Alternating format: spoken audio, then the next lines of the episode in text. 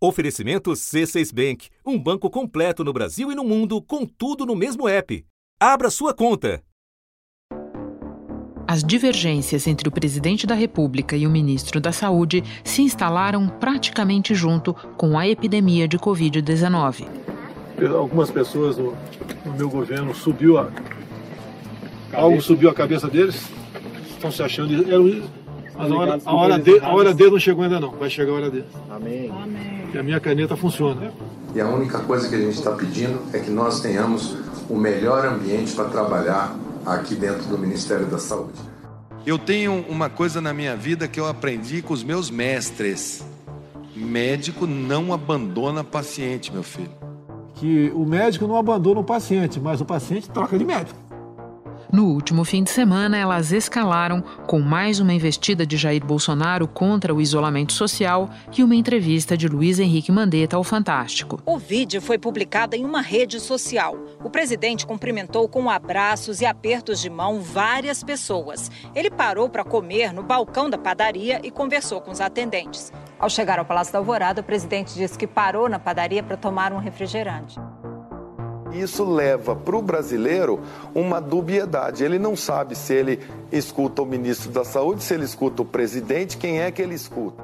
E nesta quarta-feira, pela primeira vez, um integrante da equipe de Mandetta pediu para sair. Ainda de manhã, o secretário de Vigilância em Saúde, o Anderson de Oliveira, um dos principais assessores do ministro Mandetta, pediu demissão.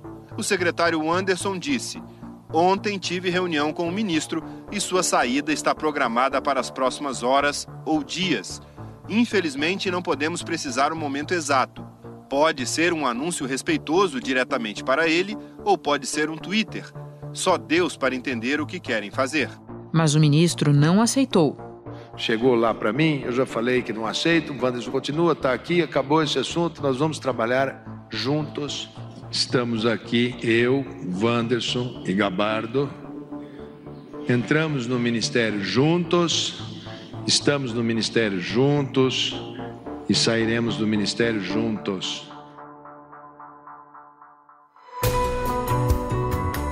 Da redação do G1, eu sou Renata Loprete e o assunto hoje é o insustentável confronto de Jair Bolsonaro com a cúpula da saúde em plena pandemia de coronavírus.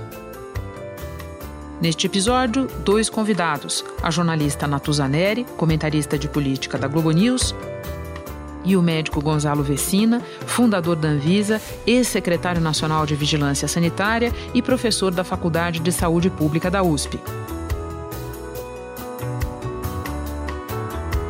Quinta-feira, 16 de abril.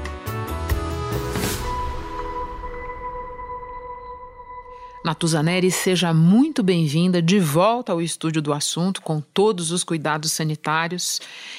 Primeira pergunta, Natuza: ao final desta quarta-feira de tanta confusão, qual é o status da equipe que comanda o Ministério da Saúde? Renata, o status de pendurada. Essa equipe está pendurada e pendurada também está a própria estratégia de combate à Covid-19. Porque, veja, a gente está falando de três pessoas que estão comandando toda, todo o esforço de reação à disseminação do vírus.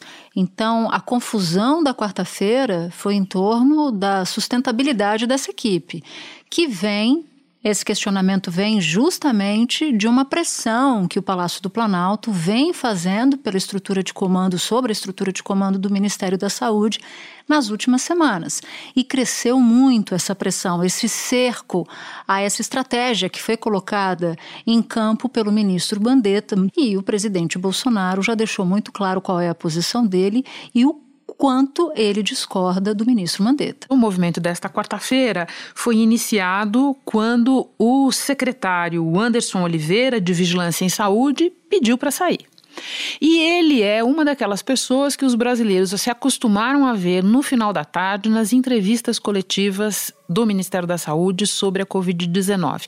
Conta para nós quem são os personagens mais importantes dessa entrevista coletiva e, portanto, dessa estrutura. Os personagens desse, desse episódio chamado Ministério da Saúde Combate à Covid-19 são o ministro Mandetta, que está no topo dessa hierarquia do ministério, e sempre senta, normalmente senta à direita do ministro Mandetta, e portanto eu tomo a liberdade de dizer que é o braço direito do ministro, o secretário Anderson, que é um funcionário, já está no ministério há 15 anos, teve no, no combate a epidemias de outras naturezas. Zika, influenza. Exatamente. É um especialista reconhecido, respeitado dentro e fora do Ministério. O Anderson Kleber de Oliveira é doutor em epidemiologia pela Faculdade de Medicina da Universidade Federal do Rio Grande do Sul.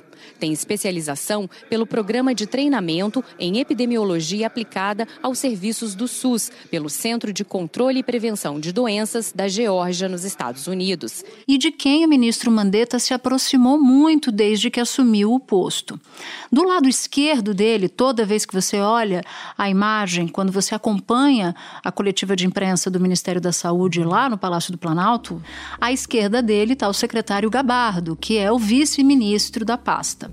O secretário Anderson acabou precipitando as especulações sobre uma saída do ministro Mandetta, que tinha sido já aventada na segunda-feira da semana passada e voltou à carga nesta segunda-feira, agora que está mais pertinho de nós.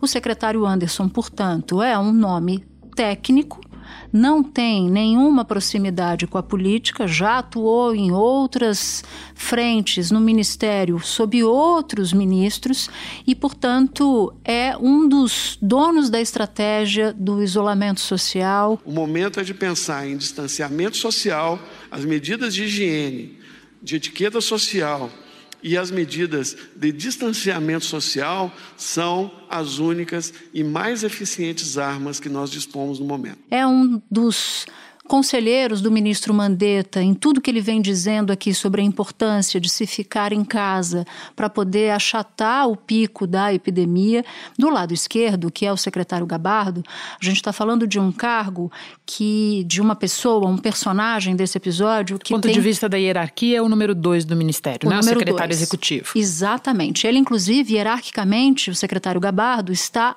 acima do secretário Anderson, porque é o vice-ministro da pasta. Gabardo é um amigo muito, mas muito próximo do Osmar Terra, que foi ministro do governo Bolsonaro, deixou o cargo na última troca ministerial e vem negando o isolamento social. É um dos principais conselheiros do presidente Bolsonaro, estou falando de Osmar Terra. Existe claramente uma posição. Olha, eu, tô, eu acho que nós temos que ir por aqui não é o presidente. Existem outras pessoas. Eu tenho ex-secretários de saúde que verbalizam diariamente que ele acha que o caminho é outro. Deputado Osmar Terra, todo dia ele fala: o caminho está errado, eu quero ir por aqui. No que diz respeito a está havendo um exagero, não se precisa fazer um isolamento num nível horizontal, pode sim se flexibilizar muito mais do que se fala dentro do próprio Ministério da Saúde, porque há uma discussão sobre se em lugares mais distantes, onde não há caso da Covid, se poderia haver flexibilização ou não. Não é um assunto, não é um assunto tranquilo nem para as pessoas do Ministério da Saúde. Mas Osmar Terra é amigo de Gabardo há 40 anos. Gabardo foi secretário de saúde dele quando Osmar Terra foi prefeito de uma cidade de interior do Rio Grande Grande do Sul, Santa Rosa. São, como se diz em Brasília, amigos de chimarrão. E quem participou da indicação do Gabardo para ser o número dois do Ministério da Saúde foi o próprio Osmar Terra, em combinação com o ministro Onix Lorenzoni, também gaúcho. Então há uma ideia de fora do Ministério da Saúde de que Gabardo é muito mais próximo de uma ideia de flexibilização do que seria o próprio Anderson, muito embora Gabardo tenha sustentado até aqui toda a estratégia de combate à Covid-19. Na transição, nunca tinha estado com o ministro Mandetta, recebi o convite para ocupar essa função, aceitei e eu tenho um compromisso com o ministro Mandetta. Ele me convidou dia que ele sair, eu saio junto com ele. Eu não vou jogar. Eu entrei no Ministério da Saúde muito jovem. Eu entrei no Ministério da Saúde em 1981. O ano que vem eu completo 40 anos de Ministério da Saúde. E eu não vou jogar no lixo esse meu patrimônio. Mas são do, dois personagens bem diferentes. O Anderson, que anunciou a saída, mas que depois decidiu ficar a pedido do ministro Mandetta, é um nome puramente técnico. Gabardo é técnico também, mas tem mais vinculações políticas, inclusive com uma ala do governo que está defendendo flexibilização do isolamento. Natuza, você já deixou bem claro o principal ponto de discórdia do presidente com a equipe da saúde no que se refere à estratégia, a questão do isolamento social. O Ministério da Saúde está defendendo, o presidente vem não só criticando, mas boicotando claramente o isolamento social. Eu acrescentaria um ingrediente ainda, que é a questão do uso da cloroquina, esse medicamento que é um dos que os pacientes hospitalizados é, vêm recebendo, que testes científicos dizem que é um medicamento com limitações e contraindicações, mas que o presidente vem defendendo muito abertamente, o ministro faz um outro discurso. Então, esses seriam os dois pontos. É, principais de discordância, para não falar, né, Natuza, nas discordâncias e nas rivalidades políticas, na certa ciumeira que a popularidade que o ministro Mandetta adquiriu recentemente despertou e tal. Eu elenco todas essas coisas para te perguntar o seguinte, Natuza. Se concretizada a mudança na cúpula do Ministério da Saúde, o que é que a gente deve esperar na real, de concreto, no combate à pandemia? Uma mudança de curso? Acho que fica muito difícil uma mudança, uma mudança brusca de curso. Eu digo isso, Renata, porque o presidente Bolsonaro, por exemplo, mesmo sendo contra e verbalizando contra o estilo de isolamento que os governadores estão estabelecendo. O que estão fazendo no Brasil, alguns poucos governadores e alguns poucos prefeitos, é um crime.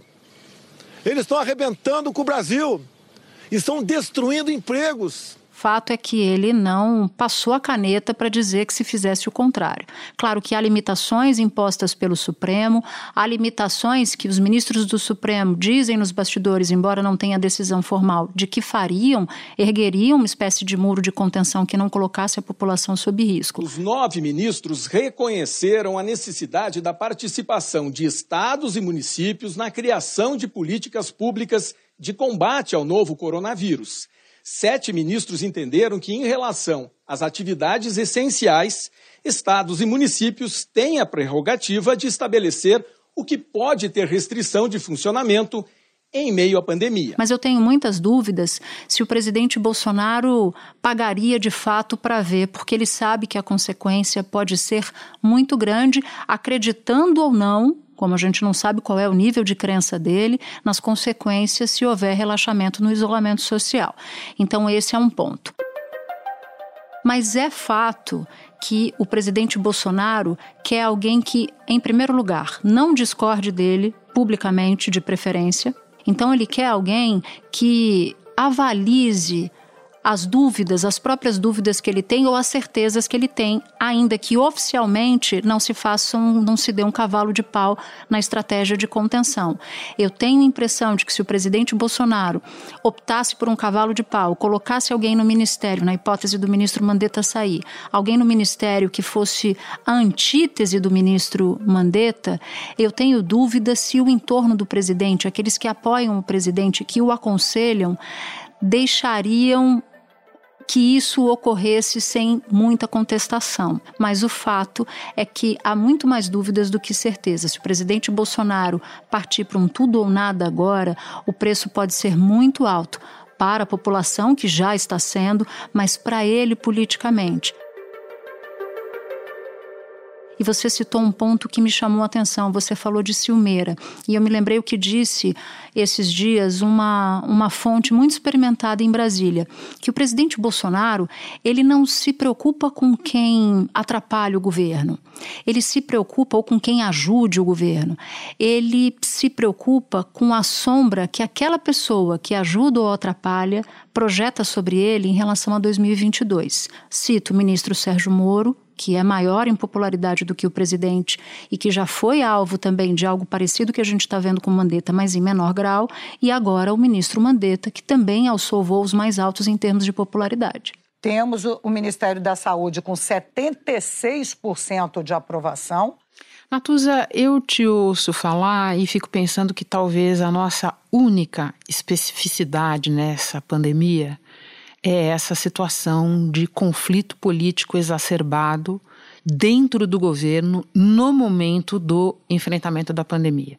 Nesse grau que a gente tem aqui, não está acontecendo em nenhum lugar do mundo. Você olha os Estados Unidos, por exemplo, há diferenças entre o Trump e as principais autoridades de saúde, mas eh, não é nada parecido com o que a gente tem aqui, até porque nós vimos nesta quarta-feira mais um dia em que tudo parecia que ia eh, desmoronar é, de vez. Uhum. Não foi agora que isto aconteceu. Aliás, essa sensação eu tenho recorrentemente, né? Exato. Cada dia, cada crise. Não, agora tudo desmorona e não e, desmorona. E é por aí a minha última pergunta para você, Natuza. Até onde dá para a gente enxergar, no meio de tanto nevoeiro, que tipo de desenlace, de desfecho você espera para essa situação da saúde nos próximos dias? Ou seja, nós vamos ter um, um, outro dia desse tipo muito rapidamente? Alguém ameaçando sair e depois não sai? Ou nós estamos perto do dia em que o próprio ministro Mandetta vai cair? O que, que você está enxergando? Acho que a gente tá. Vou ficar com a segunda com a, com a, segunda opção, Renato. Eu acho que a gente está bem próximo de um desfecho da história que o ministro Mandetta escreveu à frente do Ministério da Saúde. Lembrando que em 2019 ele não era um ministro bem avaliado pelo governo Bolsonaro, chegou a ser fritado pelo próprio Osmar Terra, que já queria desde o ano passado ser ministro da Saúde, não conseguiu, acabou o próprio Osmar Terra deixando o ministério, dando lugar para Onix Lorenzoni. O da cidadania lá que ele estava ocupando, né? Exatamente, o Ministério da Cidadania. Então, o ministro Mandetta vinha no ano passado numa situação de mais sombra, ele não era um ministro conhecido. Aí vem a Covid-19, ele vai para o centro da cena, vira o grande chefe da, da reação, porque é a autoridade de saúde. Mas o ministro Mandetta acabou antagonizando com o presidente de forma pública. Então, mesmo aqueles que na semana passada diziam por favor, presidente, não demita o Mandetta, porque vai ser um estrago para a sua imagem. Essa semana já começou a dizer: ele não pode discordar do presidente publicamente, então ele está errando, então ele tem que sair. O que, que, é isso? Aqui quem manda é o presidente Bolsonaro, tem hierarquia, em que pese a força que o ministro Mandetta conquistou ao longo das últimas semanas no enfrentamento da doença. Então, Renata, é, não dá para saber quanto tempo o ministro Mandetta fica no cargo, mas no Palácio do Planalto, já se dizia que o tempo dele era maio.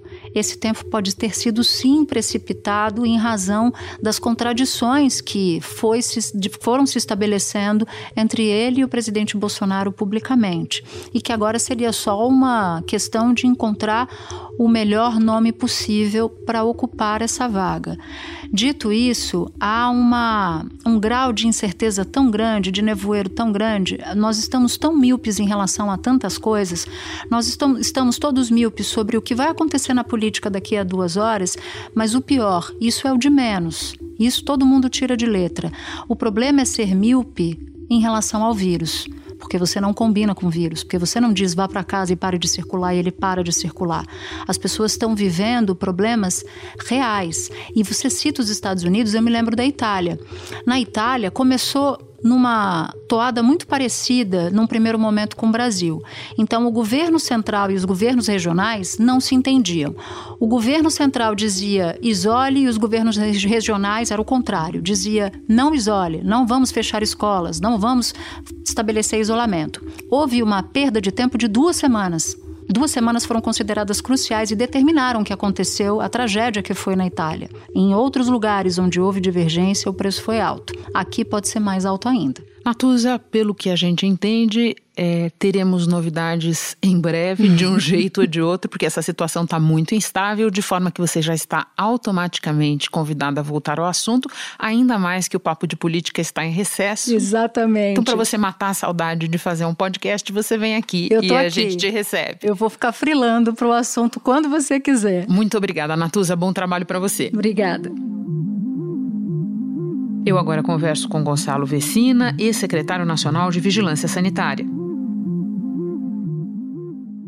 Gonzalo, na condição de quem já esteve na cúpula do Ministério da Saúde, como é que você avalia a atual situação de confronto entre a equipe que está tocando a pandemia no Ministério e o presidente da República?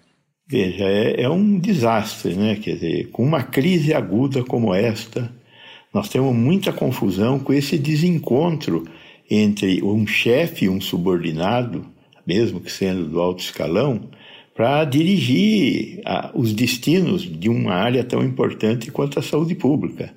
E além disso, o desencontro também não é só dentro do próprio ministério, do presidente com o ministério, mas também das outras áreas de governo, que são fundamentais. Então, é, boa parte dessa crise viveu durante um tempo sob a égide de um negócio que estava sendo chamado de equilíbrio fiscal. Gastos dessa magnitude, de 6% do PIB, gastos formidáveis por qualquer padrão em qualquer lugar do mundo, de um caráter inteiramente extraordinário, evidentemente eles exigiriam um endividamento. E a regra de ouro diz que você não pode se endividar para financiar gasto corrente.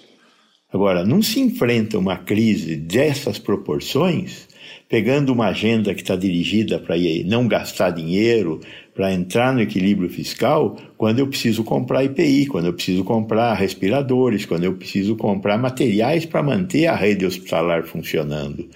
Então, isto foi um desastre, é muito ruim. Só não foi pior porque o, o, o ministro do, do, da Saúde conseguiu redirecionar a, a algumas coisas, mas quando você ouve falar de crise, uma das coisas mais importantes é a necessidade de haver um caminho, uma indicação, justo o que não está acontecendo aqui. Eu não estou ministro por obra do, de, de, de nada diferente do que do presidente, e ele claramente externa que ele quer um outro tipo de posição por parte do Ministério da Saúde, que eu baseado no que nós recebemos, baseado em ciência, eu tenho esse caminho para oferecer. Parece fora de dúvida de que a, a cúpula do Ministério da Saúde vai mudar. Em que momento exato isso vai acontecer, se as pessoas sairão todas juntas ou aos poucos, é, ainda não sabemos, mas a decisão do presidente da República é, parece bastante evidente e demonstrada de várias maneiras. É, deixando de lado, Gonçalo, toda a discussão política, a disputa política mesmo. É, se essa cúpula de fato mudar, o que seria essencial garantir no próximo comando do Ministério da Saúde? O, o SUS, o Sistema Único de Saúde, é, ele, ele obedece diretrizes que estão na lei maior, na lei que garante a existência de um Estado democrático de direito, que é a Constituição Federal. A nossa Constituição define que municípios, Estado e governo federal têm que criar algum tipo de relacionamento. E o, o Ministério da Saúde tem lá uma comissão que é quem é, determina as políticas públicas de saúde, que é a chamada Comissão Tripartite, que é composta por cinco membros do Ministério, cinco representantes dos secretários estaduais de saúde e cinco representantes dos secretários municipais de saúde. A gestão do SUS é tripartite. O Ministério da Saúde é responsável pelas políticas gerais do país e por mais da metade do financiamento. E com essa força de financiamento, ele tem uma força de indução, mas as decisões são tomadas na comissão tripartite. Os estados são responsáveis pela média e alta complexidade e por um financiamento também. E os municípios, pela atenção básica, e dependendo de municípios muito grandes, como São Paulo, Rio, as capitais de uma forma geral, ele também vai ter alguma capacidade na média complexidade, pode ter um ou outro hospital e, e, e financia também. Então, a, a, a direção do SUS ela necessita dessa harmonia. Não tem muita saída para isso. E aí nós temos que coordenar as ações. Tem quarentena? Sim, é importante. Tem, vamos fazer teste? Como, por quê? Quando começa com um imunológico que está voltado mais para dirigir a epidemia, o, a, os rumos da ação pública da metade para o fim? Como é que tem acesso num mundo em crise a equipamento de proteção individual, quando nós transferimos toda a nossa capacidade produtiva para o Sudoeste Asiático e agora o Sudoeste Asiático não está conseguindo é, entregar para o mundo aquilo que foi transferido para lá, para mão de obra barata que eles têm. Como é que é que nós vamos resolver esse problema? Como é que gente converte indústrias que deixaram de fazer isso para voltar a fazer isso, para a gente poder ter essas coisas tão fundamentais? Como é que a gente vai conseguir fazer a organização da, da atenção das UTIs públicas e na capacidade ociosa das UTIs privadas, porque nós vamos ter que lançar mão disso. Como é que organiza essa fila? Como é que paga essa conta? Então, tem uma série de perguntas críticas que nós vamos ter que responder. Como é que faz essa questão da pesquisa de drogas novas? Quem quiser pode prescrever cloroquina e ficar matando pessoas desnecessariamente? Não. Então, tem um conjunto de, ordena, de, de, de ordenadas onde o Ministério da Saúde é fundamental. Mas ele não faz sozinho, ele faz junto. O governo é tripartite, está na Constituição isso. O presidente e a presidência não manda desse jeito. Deixa eu aproveitar que você mencionou o isolamento social para te fazer a seguinte pergunta: e se nós tivermos numa próxima cúpula do Ministério da Saúde pessoas que é, critiquem, que atuem contra o isolamento social, como tem feito o presidente da República? O que acontece? Se nós ainda estivermos vivendo numa democracia, o judiciário será chamado. É ele que resolve esse tipo de problema de interpretação da lei. Por, por agora, a interpretação que o, Su, o Supremo Tribunal Federal deu é que essa é uma, é uma atribuição dos governos estaduais e municipais, não é uma atribuição do governo federal. Gonçalo, muito obrigada pelas tuas informações, pelos teus esclarecimentos. Bom trabalho para você. Ok, obrigado. Bom trabalho para você também. Este foi o assunto, podcast diário disponível no G1 e também nos aplicativos Apple Podcasts, Spotify, Castbox, Deezer, Google Podcast. Nos aplicativos você pode assinar a gente e assim ser avisado toda vez que tiver novo episódio. Eu fico por aqui, até o próximo assunto.